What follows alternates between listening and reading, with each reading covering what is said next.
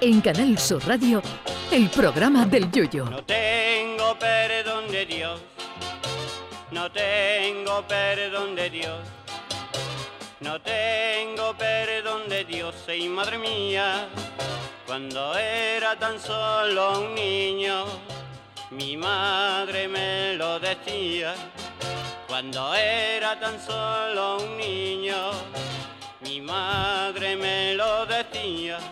Hoy se celebra uno de esos días mundiales que deberían durar todo el año, uno de esos con lo que me siento totalmente identificado.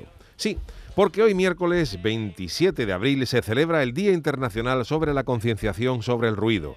Y creo que no solo yo, sino todos nosotros nos sentimos identificados porque ¿quién no tiene en su casa un vecino, un establecimiento o una obra que hace más ruido que un sordo con una pandereta? España siempre ha sido un país ruidoso. No en vano es aquí donde hemos inventado la bonita costumbre de avisar a, la hora de la siesta de la llegada del camión del butano golpeando las bombonas una contra otra, que ya es un milagro que no haya ocurrido una desgracia en todos estos años. También es muy apreciada a la hora de la siesta la visita por nuestra calle del famoso camión del tapicero, con ese megáfono más antiguo que el hilo negro y un sonido que se asemeja eh, a una mezcla entre la voz de Darth Vader y Joy Cocker acabado de levantar. Un camión del tapicero que reconozco que yo una vez estuve a punto de contratar, un día que me estaba echando una siesta preciosa y me despertó a las cuatro y media el puñetero altavoz con más volumen que el televisor de un asilo y estuve a punto de salir a la calle y darle 40 euros al tapicero para que tapizara allí mismo el altavoz.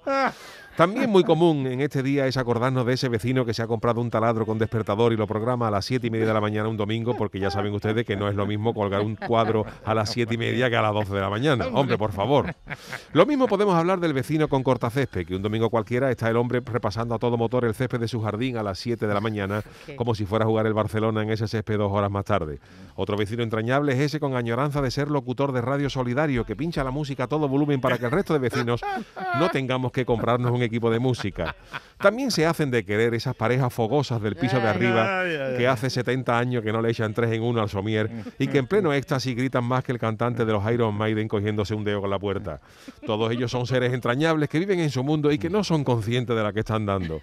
Mención aparte la merece el vecino que tiene un niño que está aprendiendo a tocar la tuba, el piano o la guitarra eléctrica, pero que las actividades extraescolares del chaval solo le permiten ensayar a partir de las 11 de la noche. Otros vecinos adorables son esos de arriba que a las 12 y media de la noche deciden en asamblea familiar que el librero del salón no está bien situado en el lugar que actualmente ocupa y deciden moverlo de urgencia arrastrándolo por el suelo entre todos. No vaya a ser que por la mañana el librero siga en su sitio y ocurra una tragedia. Y compadezco de verdad que se haya comprado un piso cuya pared colinde con una academia de baile flamenco.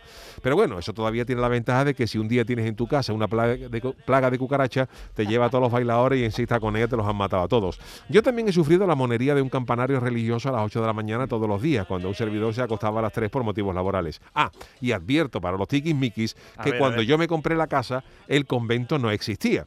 En fin, que me conformaría con que cualquiera de los aludidos se reconociera en vecino molestón e hiciera examen de conciencia. Y si no, yo tengo ya preparados los petardos. ¡Es la guerra! Ay, mi velero, velero mío. Canal Sur Radio. Llévame contigo a la orilla del río. El programa del Yoyo.